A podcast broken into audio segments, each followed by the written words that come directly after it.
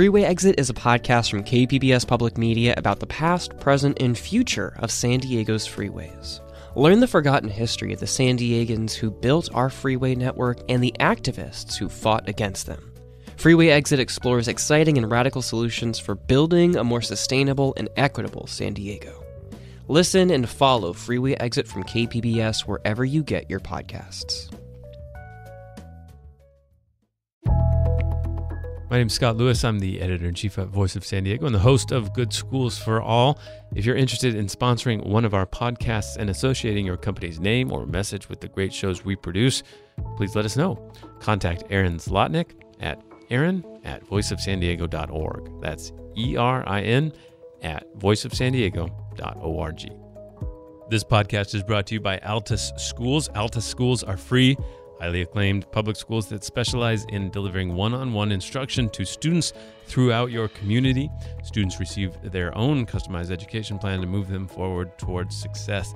To learn more, visit altus4u.com. That's A L T U S, the number four, the letter U. Dot com or call 858 678 2020. That's 858 678 2020. Altus Schools, a custom pathway to success for students.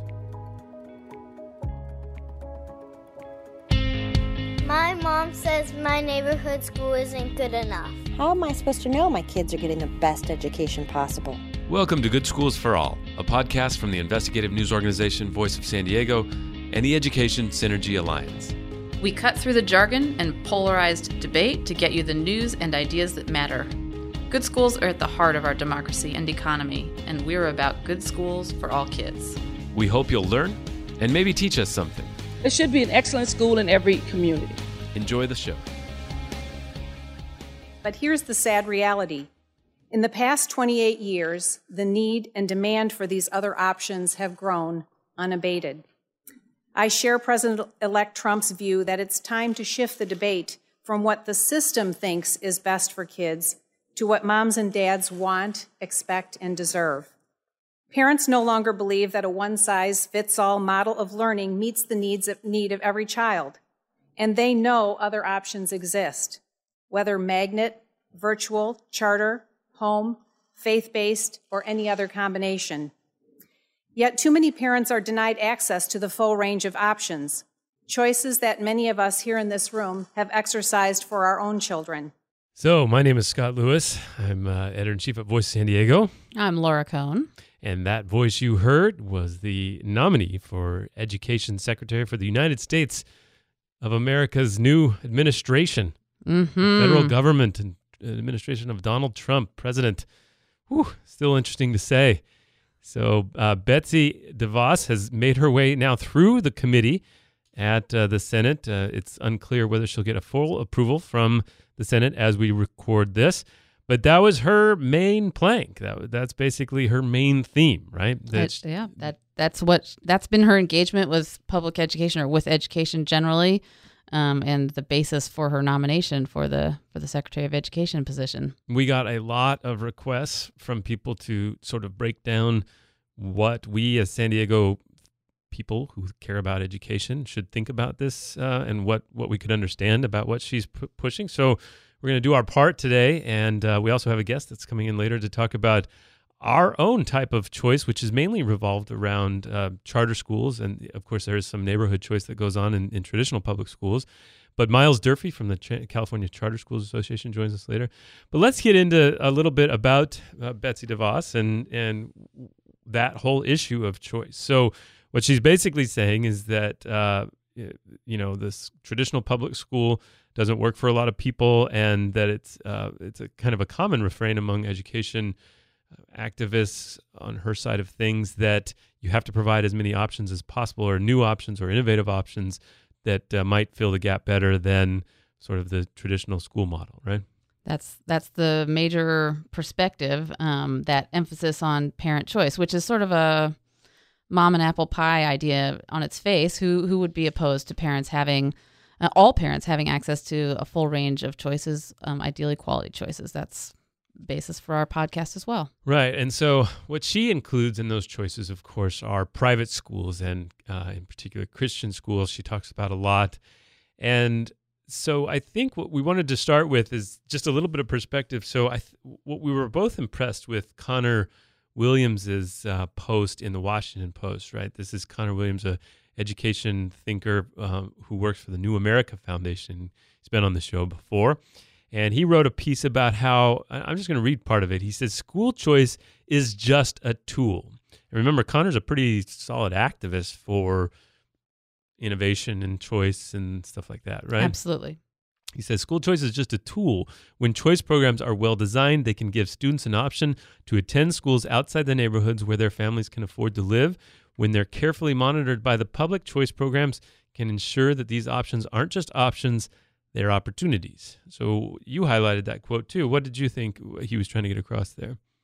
the goal is great schools for every kid and when choices enable families to find choices to find schools that really serve their kids needs best then that's great but when choices are just uh, making confusion and um, and they're just the choice is the end in itself then you haven't accomplished anything for kids you haven't accomplished better outcomes for them so public policy that promotes choice really needs to be about excellence in schools. Right. And so, you know, I, as speaking as somebody as a parent, I find the choice sometimes overwhelming. Exactly. And you're almost always wondering whether you've made the right choice or whether you should make a different one. Uh, I think Williams' follow up was really important, though. Um, so he talked about cities that have, you know, really expanded their por- portfolio of choices for parents and uh, to some extent uh, had a lot of success in Boston and DC and other places. He says, but critically, these cities don't treat the availability of expanded educational options or even racial or socioeconomic diversity as ends. Rather, they incorporate significant public oversight to ensure that these options are high quality. That helps their school choice programs support integration and equity alike. Charter schools in these cities pace the nation when it comes to raising student achievement. So, what he's saying is that you can't just have these choices out there, you have to have good public oversight that can make sure that they're achieving, you know, high standards of excellence. And and so, and I think that was a that was a really interesting point because that actually came up in DeVos's hearing because she well she she had a really interesting exchange with Senator Tim Kaine of Virginia. We remember Mr. Kaine, of course, ran for vice president on the ticket of Hillary Clinton. And here's what that exchange involved. Now, remember, we're talking about accountability. So if you choices are great, but if you if you don't actually hold all those choices to the same accountability, well, that could be a problem. And if confirmed, will you insist upon that equal accountability in any K 12 school or educational program that receives federal funding, whether public, public charter, or private? I support accountability equal accountability for all schools that receive federal funding? I support accountability. Okay, is that a yes or no? That's a, I support accountability. Do you not want to answer my question? I support accountability. Okay, let me ask you this. I think all schools that receive taxpayer funding should be equally accountable. Do you agree with me or not? Well, they don't. They're not today. I, but I think they should. Do you agree with me or not? Well, no, because you they, don't agree they, with me. Let me move to my next question. Whew. Yeah. I mean, what's so disappointing about that response is that if her main plank, if her main point is that choice is um, what she wants to make sure to expand under her watch at Department of Education, then I want her to have a really specific idea about what accountability looks like. What so how do we know if the new choices that we're offering to families are good choices? And if they're not good choices, if they turn out not to be good choices, what are we going to do about it?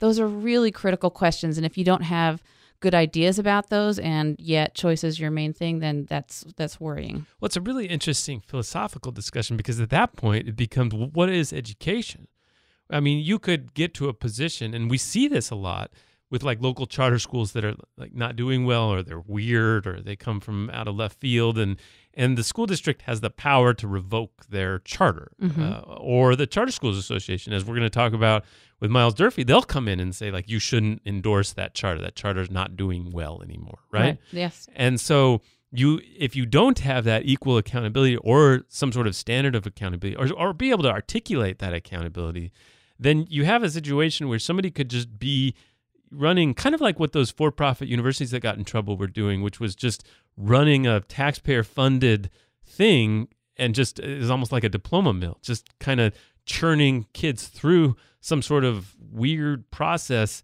that that was not at all educational or something. And and so how do you make sure?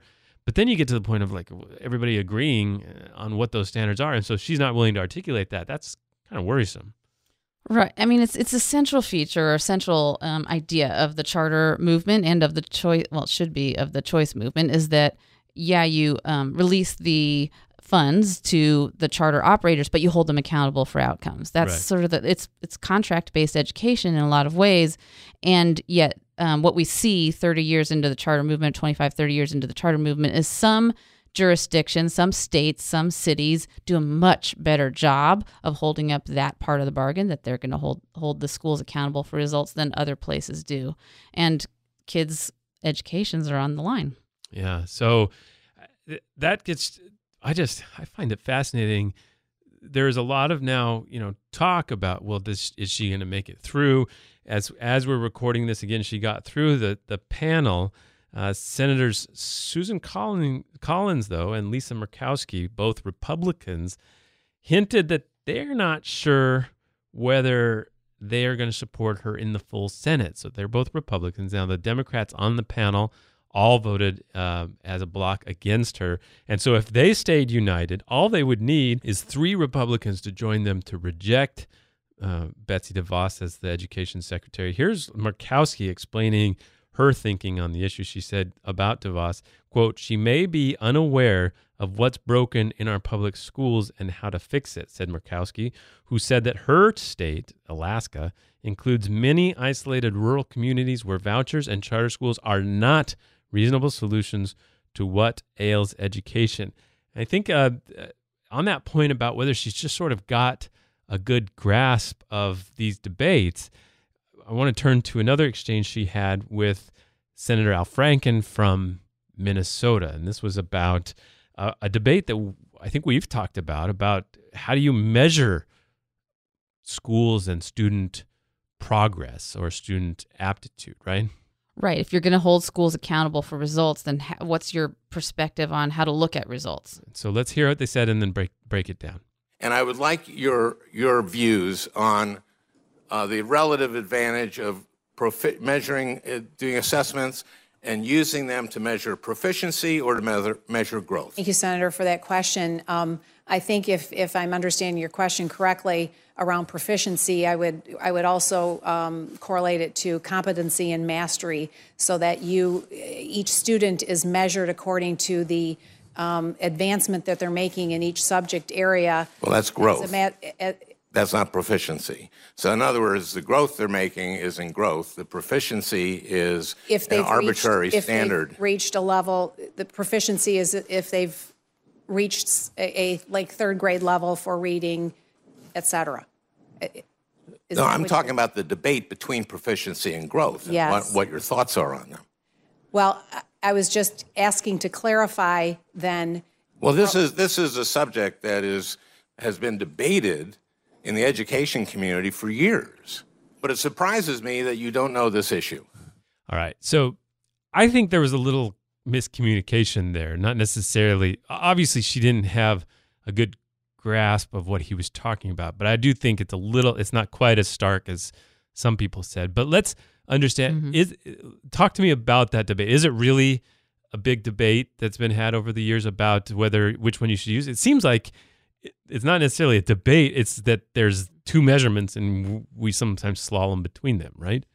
Right. Yeah. I don't know if I would call it exactly a debate either, but I would say that No Child Left Behind really tar- pushed us all towards the proficiency idea. So, um, all we the goal was to get 100% of kids to what was defined as the appropriate level for their grade.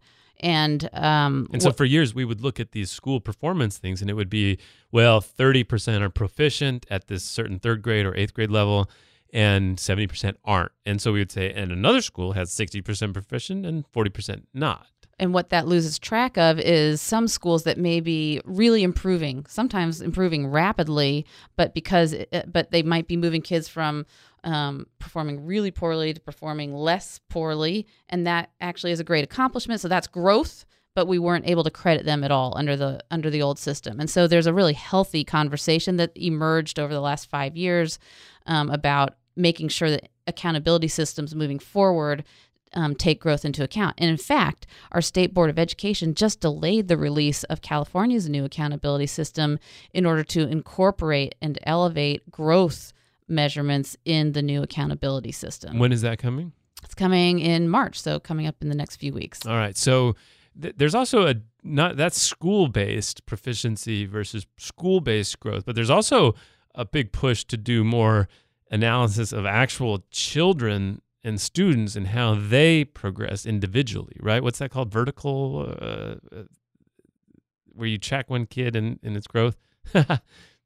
Um, longitudinal. There you're, you you're thinking longitudinal. Yeah. Yeah. So looking at um, kids over time and, and an individual Right. student and, and how they grow year to year. Um, and so not just whole, the same thing. Yeah. Same idea as we're talking about at the school level, but but it pertains also for for a student. It's funny we wonder how people aren't better informed on things like educational stuff but when we have jargon like longitudinal yeah. Yeah. and proficiency and growth it's tough so um But here's the thing. Actually, there's a little bit of risk in the in this um, debate, I guess, than this conversation. So, if you're a kid who's underperforming and you make um, the same amount of growth as a, as a kid who is already at what we would consider grade level, then you're still behind grade level the Yeah. next year that comes along. So, what we um, aspire to for our kids who are low performing is actually accelerated growth. We want them to grow faster um, than other kids so that they can catch up and thrive later on. So, we have to make sure not to lose track of that. So, Now, talk to me for a second, and we're going to talk to uh, Miles Durfee about this as well. But talk to me for a second about what the what uh, education secretary can and can't do. Uh, as my as I understand it, they have some role over federal funds, obviously, and they have some role over accountabilities and grants and stuff like that. But also not a lot. Yeah, I mean the the federal Department of Education has a big bully pulpit for one thing. Um, so the point of view that they hold and some of the grant funding that they release um, can affect the overall debate about or the overall conversation and trajectory of of how we're thinking about and working on improving public schools. But it's a small percent of the total funding that goes into schools, and uh, there's a very strong and historical de- deferment uh, deferral to the states deference there it is deference to the states on um, public education and within our own state there's a lot of deference from the state level down to localities so not uh, you know so f- for us here in california for us here in san diego i don't expect devos's appointment to actually have much of an impact at all on our schools Let me just clarify. There's been a lot of talk. Well, she could destroy public education. Could she? I, I just don't see it because public education, the vast majority of the funding comes from the state.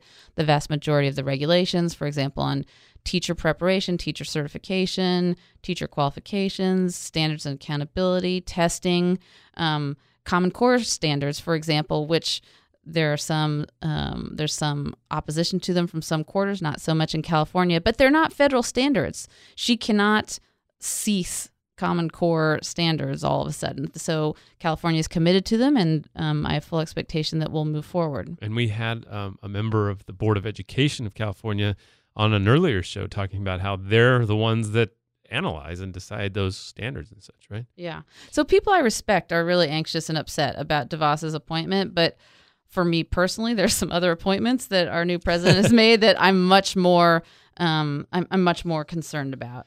Let me ask about the what it could hap- what could happen to the debate. I think one of the things that Conor Williams and others brought up is that for progressive reformers of education, there is some concern that it will har- harm the the conversation. That you'll be lumped if you do support choice in any form. You're going to be lumped in with this divisive Mm-hmm. rhetoric sometimes that comes out of uh, of of this campaign now and now the that administration. What do you think about that? You've been watching this debate for some time, this discussion. How do you think it'll it'll survive or not? Yeah, I do. I I do think that is a risk. That um, there's an organization that I've been involved with in the past called Democrats for Education Reform, um, and they're not very active right now. But there used to be a bipartisanship to the idea of um, school choice, to the idea of accountability, and um, I do think that it's it is. I, I can foresee that there will be some polarization along political lines, and that's happening in other areas of, of public policy as well as the Trump administration rolls forward. Keep your head up, Laura. All right. Trying. Let's move on to let's uh, keep our head up with uh, what's working.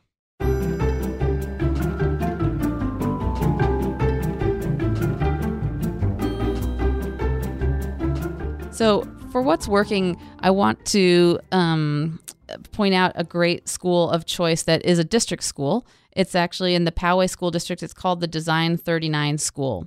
And the Design 39 School is in its third school year. It has um, 1,150 students and a very long wait list. Parents are really excited about this school.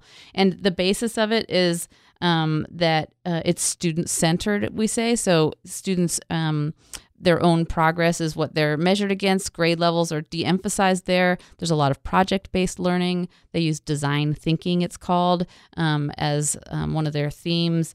And um, it's just super that a school district allowed teachers to design the school, roll it out, and that there's enormous demand from the public for it. All right. And our number of the week.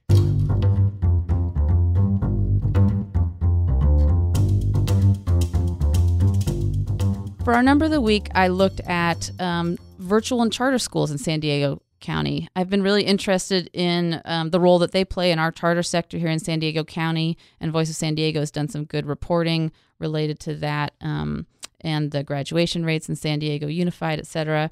And it turns out there are 36 out of our total 122 charter schools in San Diego County that are virtual. That's 30% of the total number of charter schools in San Diego County which seemed like a lot to me. So I looked up in Los Angeles County, and they have 27 virtual or online charters out of 370.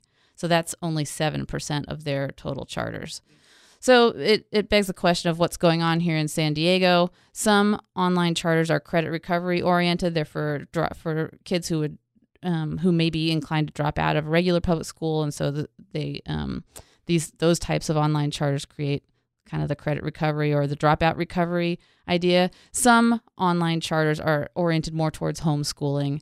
And so San Diego County may have a, a higher prevalence of homeschooling and therefore a higher um, number of online charters as a result. But it's still interesting and worthy of further investigation that such a huge part of our charter sector is online.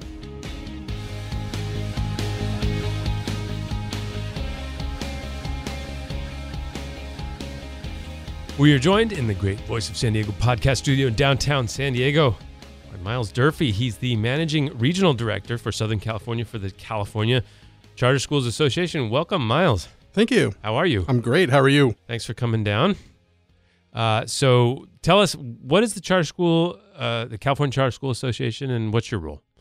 Well, the California Charter Schools Association is a professional and membership organization that supports charter schools and tries to move forward the needle in uh, the state on good education and improving quality of education through uh, high quality charter schools. Okay.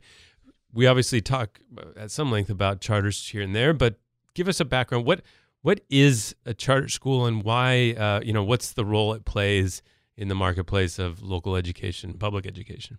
Well, you know, uh, it's a charter schools are public schools that allow for a little bit of flexibility with the education code. When they were first originated, there was a thought that uh, innovation and best practices could be shared with school districts that had, uh, uh, you know, the, the education code is a very large volume of books and laws. And when you overlap that with all of the other compliance issues that school districts have, it's hard for them sometimes to be innovative and move quickly and make things happen to change public education in positive ways. And so that was really the what a charter school was designed to do is to challenge those, whether it was just putting in instructional minutes that were longer or it was innovative uh, project-based learning, for example, different learning strategies, whatever would work to try to make sure that students had the best choices and had uh, innovative thought in how things would move forward educationally. When you look long term, as far as your long term goals, uh, the future, perfect future, for example, would that perfect future be where there everyone's a charter school or would it be where the lessons from charter schools the best practices the innovations as you call them scale out to traditional schools well i think that's a great question i i think we see a lot of different models around the United States on that. I think that from our picture, we believe that good education is something that's going to evolve over time. And so we don't know what that future looks like completely right now. Mm-hmm. We, we know that charter schools are important in that landscape, and we know they are from a perspective of pushing against the system and hopefully sharing those best practices. We don't know how that outcome is going to look in the future. We, we know that local um, boards, charter school boards that are allowed to have more independent control over what they do is uh, something that parents like, and we know that they're succeeding academically in a lot of environments, and so that's what we see. How does California compare to other states nationally, and how um, how our charter sector is supported and held accountable relative to other states? You know, I think it's important to to recognize that when charter schools were started in California, they really started as an anti-voucher movement, and mm. they were started with the idea of the AFT um, national president at the time, and Gary Hart, and and so if you look at that landscape and you put the lens on it, you know, California charter schools have always been in an environment where they have been able to be innovative, but the thought process was they would be a part of the public education system and they would be an intimate part of really working with school districts in partnership. Mm-hmm. And so that's what you see today. Do you see the legacy of that original planning, or do you think it's evolved away from that original concept? Well, I, I think that we are seeing uh, often in in public education, and I used to work at San Diego Unified School District uh, for a number of years. We see fo- people focused on adult issues and money, and and so as we evolve away from kind of the idealism of what charter schools and school district partnerships look like, I see us sometimes get involved in fighting over things that we have seen in the public education system forever, which is people issues, adult issues, not what's good for kids. And so that I, I think it is evolving away, and I think that it should. Uh, you know, we need to continue to work together locally to make that happen. Hmm. Well, we brought you in because there's now a uh, high-pitched, uh, intense national conversation about school choice. Um, particularly around the, the election of President uh, Donald Trump and then his education secretary nominee and uh, Betsy DeVos. And so the the question I think at the heart is is you know first of all we should probably understand what the federal relationship is to um, to local school districts. Like what can uh, Betsy DeVos do? And what what do we need to keep in mind as we as we um, as we watch those things happen? Do you have a good idea? Yeah, well, I think it's important. You, you, know, that's a great question too. I think what we see is that the federal government and the Secretary of Education play a very pivotal role in what happens as a uh, bully pulpit and a trumpeter of cause for public education. Um, but you know, we really focus on what's happening locally and what's happening in the state. And so I think Betsy DeVos, for instance, become a lightning rod right now for a battle that is happening in every local school district that I'm aware of about choice and about uh, anti-charter, pro-charter, and and all of those things are a little bit reminiscent of what we're seeing nationally right now, which is dividing people, and and I'm hopeful.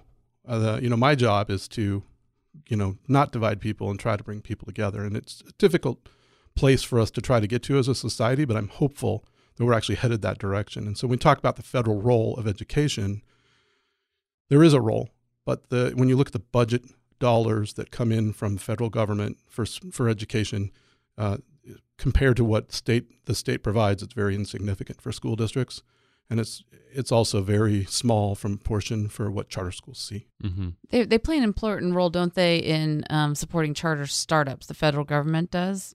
Uh, I mean, how, what proportion of uh, new charters here in our region get some federal support for the startup phase? Yeah, so there is a program called the, the Public Schools uh, Charter School Startup Grant. I, uh, the name's not exactly that, yeah. but startup grant that the federal government uh, it was an application process that the state applied for over the number of years and was uh, approved for. That the that, state applies for it, the not sta- the charter yeah. school. Yeah, the Okay. California Department of Ed applies for it, and the California Department of Ed then administers that grant program. Hmm. Um, CCSA was successful. Charter Schools Association was successful last year at making that uh, also getting state dollars to fund that startup f- part, and the and so that is a, a grant program that we support a great deal. We would like to see that continue to be funded at a federal level. Um, but we would also seek that from the California state government as well.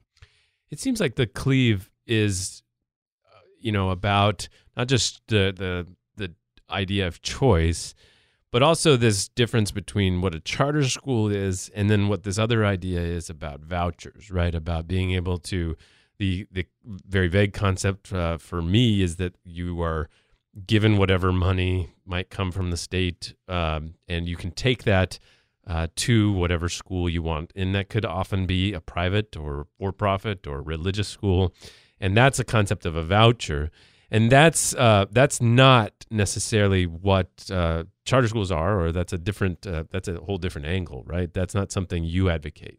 Yeah, charter charter schools are not vouchers, mm-hmm. and and vouchers is a very different process, and and we uh, CCSA and Charter School Association, we've come out and really talked about um, in California, you know, we don't see a need for the voucher system right now. Mm-hmm. There, there are places maybe in the nation where that discussion is a great place to have that, where there are places where students have no choice.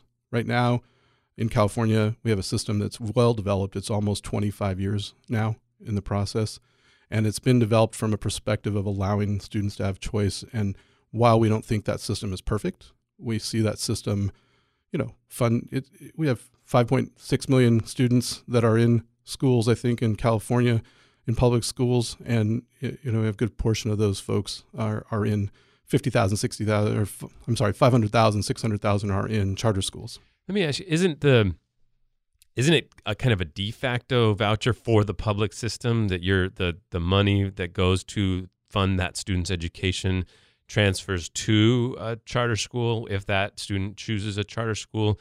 It's just that they can't take that money to other sort of unincorporated or, or different private schools. So I, I think what you're asking is does the money follow the student? Right. And and the answer is the money follows the student and but the difference is that the money stays within the public education system. Mm-hmm. And and these charter schools are nonprofit for the most uh, in California, there are very few for profit charter schools. There are only a few. And we think that those numbers will continue to drop or legislation will pass that will stop those charter schools, uh, for profit charter schools. I just want to add in that uh, charter schools, public charter schools, are accountable to public entities, especially in California. That's right. And so, so the charter is held by usually the school district or the county board of education um, which has an elected body that you know we all vote for uh, the folks on that body, and so the, the charter has to perform or the charter is not renewed, and that's a diff- that's to me the crucial difference between um, money following the student to a public charter school and money following the student to um, a private school that has no such public accountability attached to Do it. Do voucher ideas have some sort of oversight sometimes uh, component or standards component? Not not much to my knowledge. I'm not aware of I'm not aware of that. No, so the voucher idea would be just literally give them the money right. that would go to them as a public education, and then right the adherents the to vouchers would would I think they would say that it's the accountability comes from the family and the family's decision to uh, you know using their best judgment about where their kid will best be served. Okay, and uh, my understanding is also there there's laws in place that would prevent the voucher um, system from really taking off here. That, that laws would have to change. Betsy DeVos couldn't just say like, "All right, now your vouchers." You know, I, I think we are seeing that California is very uh, progressive on some of these issues, and I, I don't think that the state legislature at this point is uh, poised to do that. no, the, the, voters have rejected vouchers twice. Yeah. So yeah, this this canard always comes up about charter schools, about it being a privatization of of school districts or school resources. So let's really uh, boil that down because I think it's it's worth just wait, raising awareness about it. So you said, yeah, there's not a lot of for profit, and and you think those are dwindling. Are there there are though for profit management teams within various nonprofit charter schools? Is that correct? So the way that I boil this down for people when we talk about privatization is school districts. Uh, again, they work with private organizations and for-profit organizations. For example, um, publishers are, right. pri- are for profits. Yeah. And, right. Yeah.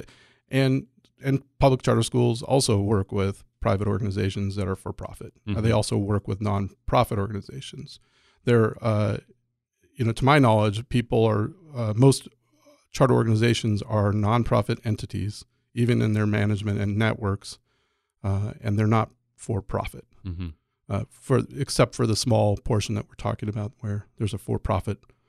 Uh, there there are for-profits, and and again, there's very few. I think Mhm. there were like five or seven organizations in California the last time we checked. Mm. So Miles, what exactly? I actually don't understand it. Exact. What is the accusation that charters equal privatization? Where? Do, what's the can, the theory that people are holding when they lump charters into this under this privatization umbrella? Well, you know, there are a number of myths about charter schools that we continue to work to um, provide accurate information. You know, we are now coining a new term in our society called alternative facts, and privatization is one of those words that I think really is an alternative fact. And it's, you know, these are nonprofit organizations. I think that what people see is a lot of uh, foundations and people who are successful business people who have provided philanthropic funding to organizations because primarily they believe that education can do better in our society and and those people then are uh, chastised as trying to stop and privatize uh, and make it the Walmart or the Coca-Cola charter school and and that's not what's happening. What's happening is nonprofit organizations and people with charter boards are running those organizations. And if you were going to go ask one of the charter schools in our town, uh, you know, when was the last time that you got money from Walmart? Uh, they would say, I never did. Mhm. And I'm not privatized. I'm a public institution that is authorized, like you said, by San Diego Unified or Vista Unified or Chula Vista Elementary School District.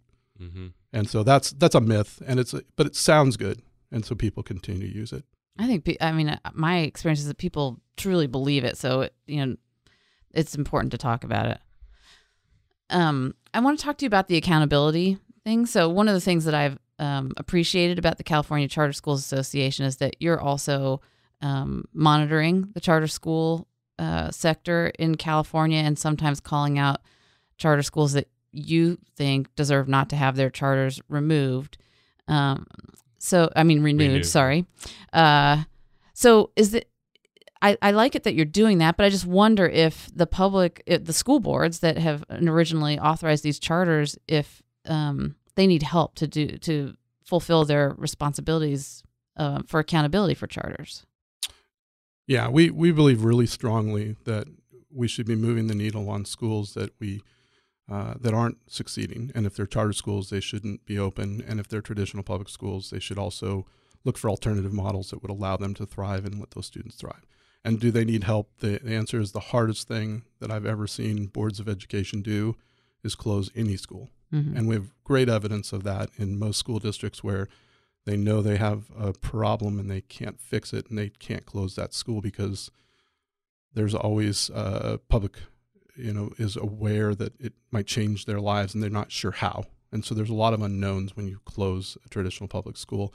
Same thing can be said for a charter school. And so, you know, I, I'm actually in the process of working with Vista Unified uh, and trying to reach out to the superintendent and uh, and the board and let them know that we unfortunately had to make the decision that we wouldn't support the renewal of a charter school in Vista Unified.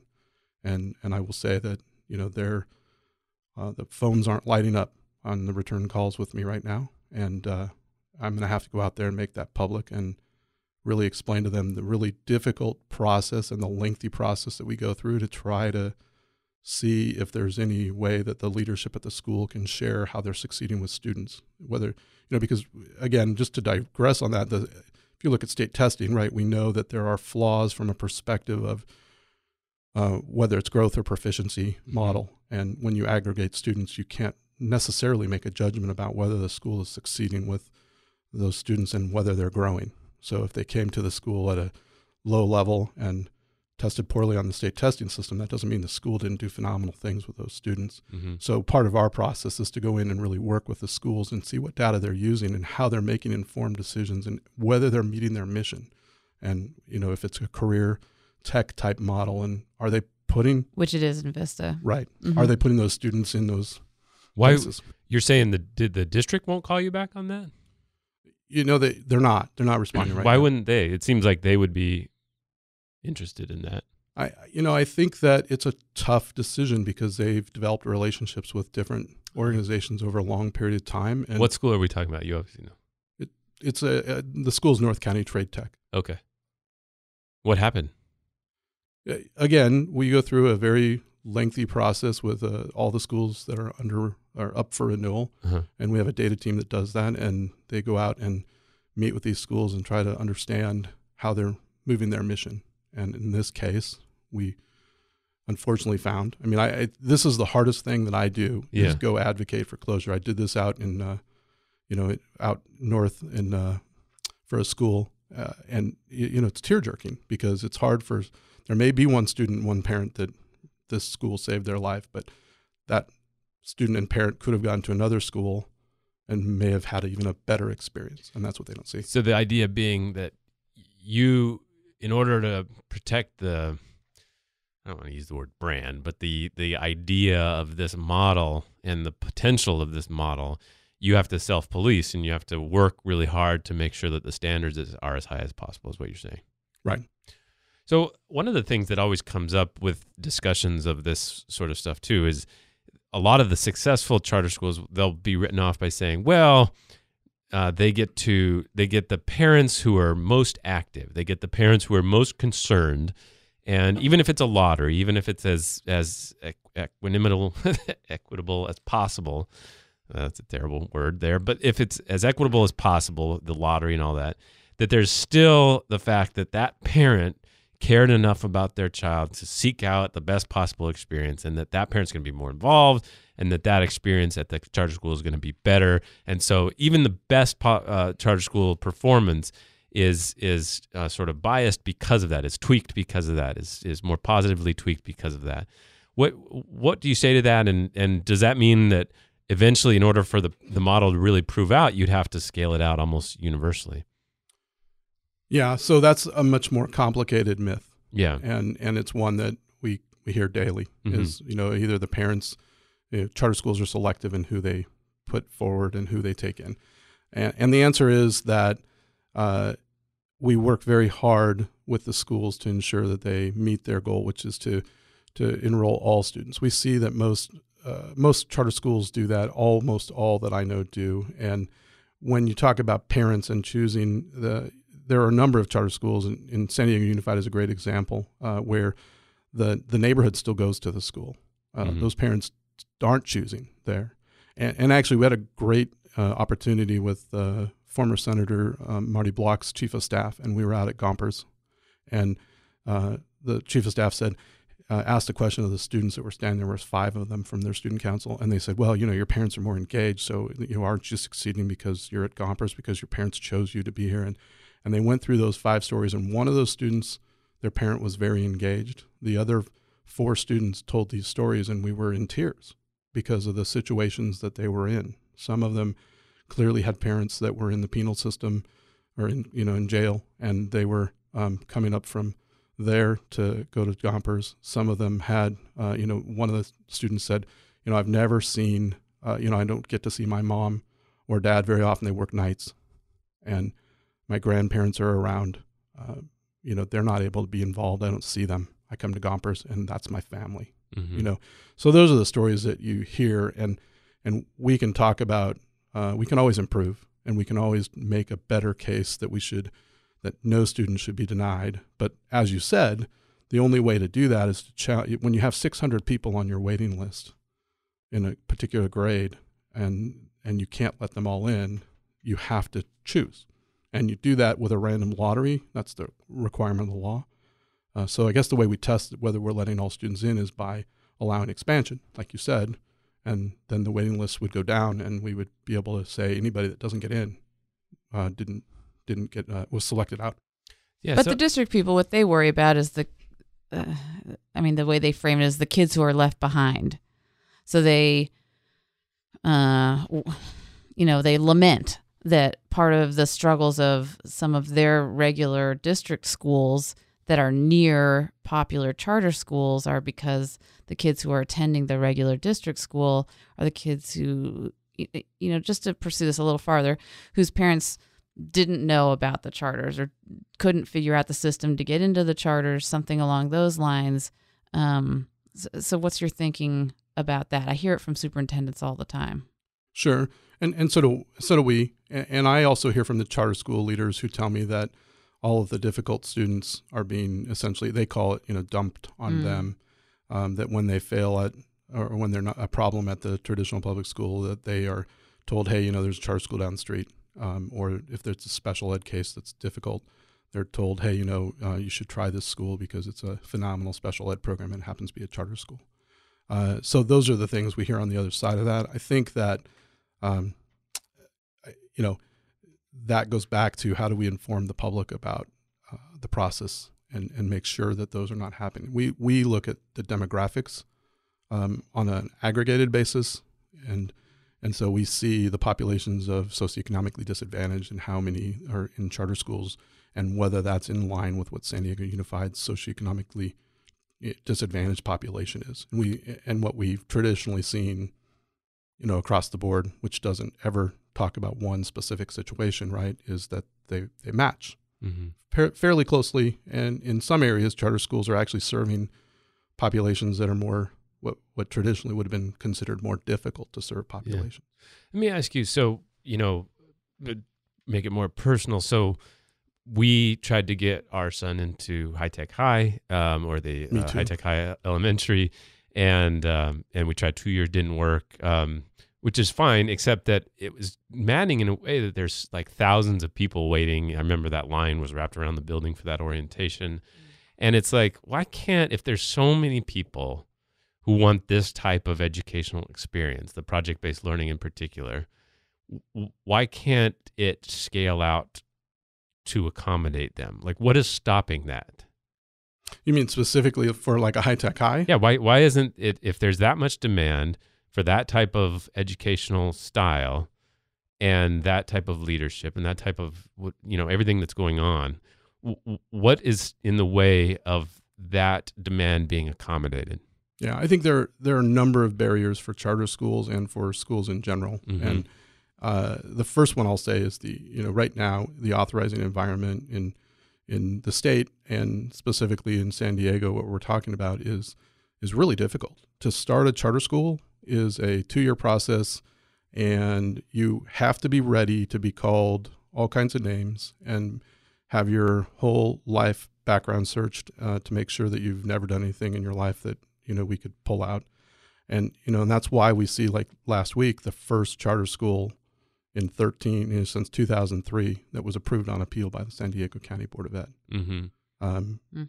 you know and when you look at the schools trying more fail than many many more fail than succeed at getting through the authorization process. So that's the first barrier. So but high tech high can get seems like get whatever it wanted in town. So that's i mean so obviously there's there's financial and structural reasons why that itself couldn't expand. But also, the next part of the question though is why couldn't that style or whatever the, the what the, what they do there scale out more faster? Yeah, and, and I think we are seeing project based learning scale out since high tech high has yeah. been in, in it's historically right, and and I and I'm proud of that fact. Not not saying that high tech high is the one that brought that scale out, but I mean I think we're seeing that throughout the yeah the whole public education system and even into the private education system, they're using project-based learning a lot more. Um, but what I would say there's there's other structural problems, right? One is facilities, um, and there's a you know it's a traditional barrier for charter schools to either find traditional public school sites where they can locate or privately leased or buy their sites. That's a, a huge problem.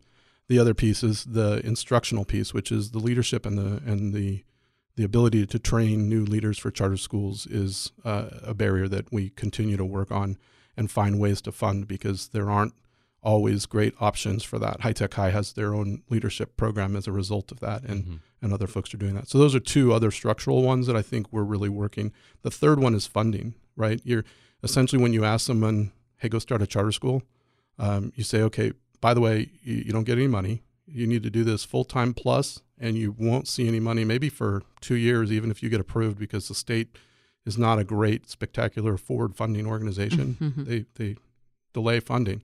So that's where the startup grants come in. Right, and that's why the startup grants are important, but they're not they're not enough. They they do a great job of incentivizing people and maybe making people do that, but people end up you know mortgaging their homes and uh, using their their personal savings to start charter schools because of the passion they have for that.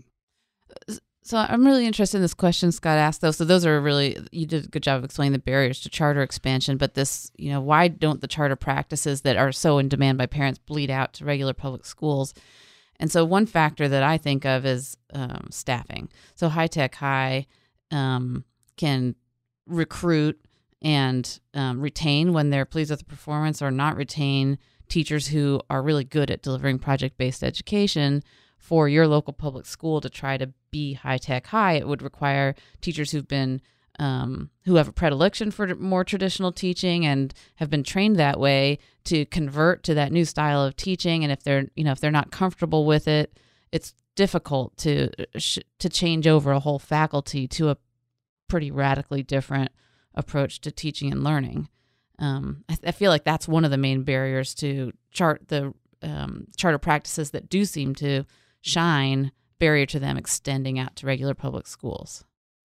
Yeah, I, I think that's right. I, I, think the the ability to train is is a big barrier to implement these systems. Uh, you're seeing that with the Common Core, how Common, Common Core has been implemented in the state, and how school districts are trying to go to Common Core and how long that's taking to get there. Um, we're lucky to have the County Office of Ed uh, staff and and their commitment to training all school districts and charter schools, um, mm-hmm. which has been a really helpful and successful on these issues. But I but I think what we see is that uh, charter school leaders feel like they need to train their own staff and they need to train them in those instructional strategies to try to implement it further. Hmm. Well, so taking a step back to this the, the governance of the district, and we'll let you go soon. Is just the my question would be like, well, okay, what could we if you had a magic wand, you could wave a few things and and make some things happen what would those things be in say San Diego Unified School District? Um, you know, as hostile as they can be sometimes to charter schools, they still authorize them. They still, you know, they've set aside money for some. They've built facilities for some. It's not. Um, it's for hostility. It's certainly much different than could be as far as hostility goes. So, what kinds of changes might you, you know, promote or or hope happen over the next few years? Well, I think from the authorizing structure, I think that I really believe, and I think CCSA believes that we really need to start looking at a model that's an alternative authorizer model. Mm. And and so would the county county boards of eds are and county offices of eds um, work with school districts and and very small school districts. Uh, so it's very parallel to what charter schools need, which is services of small schools or small districts. Uh, so we see counties as being hopefully a place where people can have a better and fairer conversation because uh, you know, San Diego Unified has been a very good partner with charter schools in a lot of ways. You, you mentioned a lot of them, uh, and so we see that all the time. And I think that their political pressure, though, is they've you know they've got a 124 million dollar deficit that they're trying to fill right now, and and it's not related to charter school growth. Um, you know, they have they they do show a graph that has some enrollment numbers, but you know, it, it's not the enrollment growth that's really hurting San Diego Unified. It's it's all the other things, mm-hmm. uh, the structural things that they they need to deal with, um, and that that environment makes it tough for them to make decisions um, that might be in the best interest of charter schools. Let me unpack what you're saying. You're saying that it would be ideal if maybe charters could just work with a, uh, an amenable county office of education. Um, as in the same way that small school districts work with that as far as getting services and getting authorization and even um, you know shared technology and stuff like that. That's right. Yeah, I think we see again that the, the services that you provide to a small school district really well align with what a charter school needs. Do any charters right now just go straight to the county for authorization? Yeah, so the law doesn't allow it allows you to go through to the county straight uh, for county-wide purposes, and and so that's the only schools that are allowed to go to the county directly. Law is California law. California state law, yeah. So was so that they have to start at the school district and then they can appeal to the county. Yeah, I understand yeah, that. Yeah. So that was that part of the the sort of political fight that was going on about the board members of the county office of the county board of education was to not just deal with the appeals but potentially help shift towards what you're talking about. So I, I, think the countywide piece has been in the law for uh, probably its most of its existence, and and it uh, I don't know what the politics was at the time when that was discussed. Mm-hmm. Uh, so I think that that, but that's what we see is can you expand that authority that would allow people to go directly to the county, or or you know, and this is why we continue to work with schools to appeal to take their appeal, which is another very expensive and long process is so that they can hopefully get a better and fairer read at the counties. That's fascinating. Um, so, so the the fight for the board seats was mostly about the appeals, but but long term, finding legislators and such that would potentially support, you know, that sort of direct authorization to the county is a priority. I, I think uh, I I don't call it a fight over the board okay. for appeals, but what I would say is that you know the county office of ed, uh, I see that as a organization that can lead mm-hmm. public education in San Diego County and in other counties. And it's a difficult place. It's a difficult role to play because they have a lot of uh, superintendents and board members that are constantly trying to shift the county into directions based on their needs. Mm-hmm. And and so that's what, in my mind, that's what the, the election was about was was trying to get to the county to be in a place where it can be a true reformer and and really look at the decisions that need to be made to direct that. You know, for example, LCAP. Uh, the county is now responsible for looking at LCAPs for school districts and and budgets, finance. That's the other responsibility. And some of those decisions need to be really looked at, and they and they often aren't as critically looked at by the county because of the political pressure that they're facing with superintendents and other school boards. There was, um, it, we'll round it out with this. I think there was a there was a lot of columns from supporters of school choice and school reform saying like, you know, this is unfortunate that the that the sort of cleave the divisiveness of the uh, new incoming administration, or the I guess they are the administration yeah. Of uh, Donald Trump and Betsy DeVos. It's, it's just unfortunate that it might set the reform movement back, or the school improvement movement, whatever you want to call it. The by polarizing by polarizing the the discussion and the dialogue. Yeah. yeah. So what what could be done to sort of like if if Trump or or Betsy DeVos were to say something to kind of, you know, ease that, what would they say? If you wrote a speech for them, what would it say? You know, we always talk about students 1st mm-hmm. and how do we get there? And mm-hmm. I think that's the piece that we should be talking about is unity and can we get in a room and talk about real facts and try to get these issues that we simplify with tweets and one word messages into many words about the complexities of these issues. I mean, the thing that I've learned most about being involved in charter schools and even in the traditional public school system is that it's really easy to say we know this, but when you unpack it and you put it down in detail, it's these are complicated things that mm-hmm. the public uh, doesn't have the amount of time really to stay focused on. And you know, the reason I do what I do, I, I took a break from public education after I worked at San Diego Unified, and I thought that I could be an advocate in education uh, as a private citizen.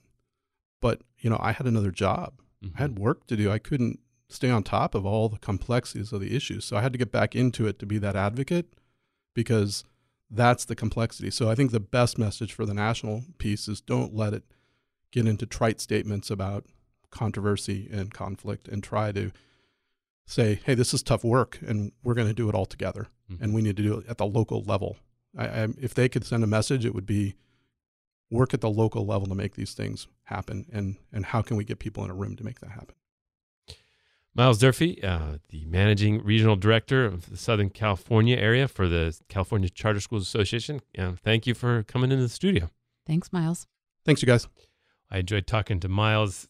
He's uh, seems like he's got a handle on some of these points. Um, lot to think about though as as this debate gets more interesting, huh? Yeah, I love I love uh, having Miles in the California Charter Schools Association really keeping an eye on our charters, not just promoting them, but also keeping an eye on them. So it was great to talk to Miles. All right. So once again, I'm going to remind folks if you have some feedback on anything we've been talking about, or your own ideas, or things that uh, you want us to know, you can always call our number, uh, our voice uh, mail at 619 354 1085. That's 619 354 1085. Leave your name and where you're calling from and your issue. And please let us know if you do not want us to play your voicemail on the podcast. otherwise, let us know and and talk about some of these issues. Have you had trouble making choices about where to go or understanding any issue that's coming up in this federal debate about education? We'd love to hear. And on behalf of, of Voice of San Diego and uh, Laura, Yes, Scott. uh, this has been Good Schools for All.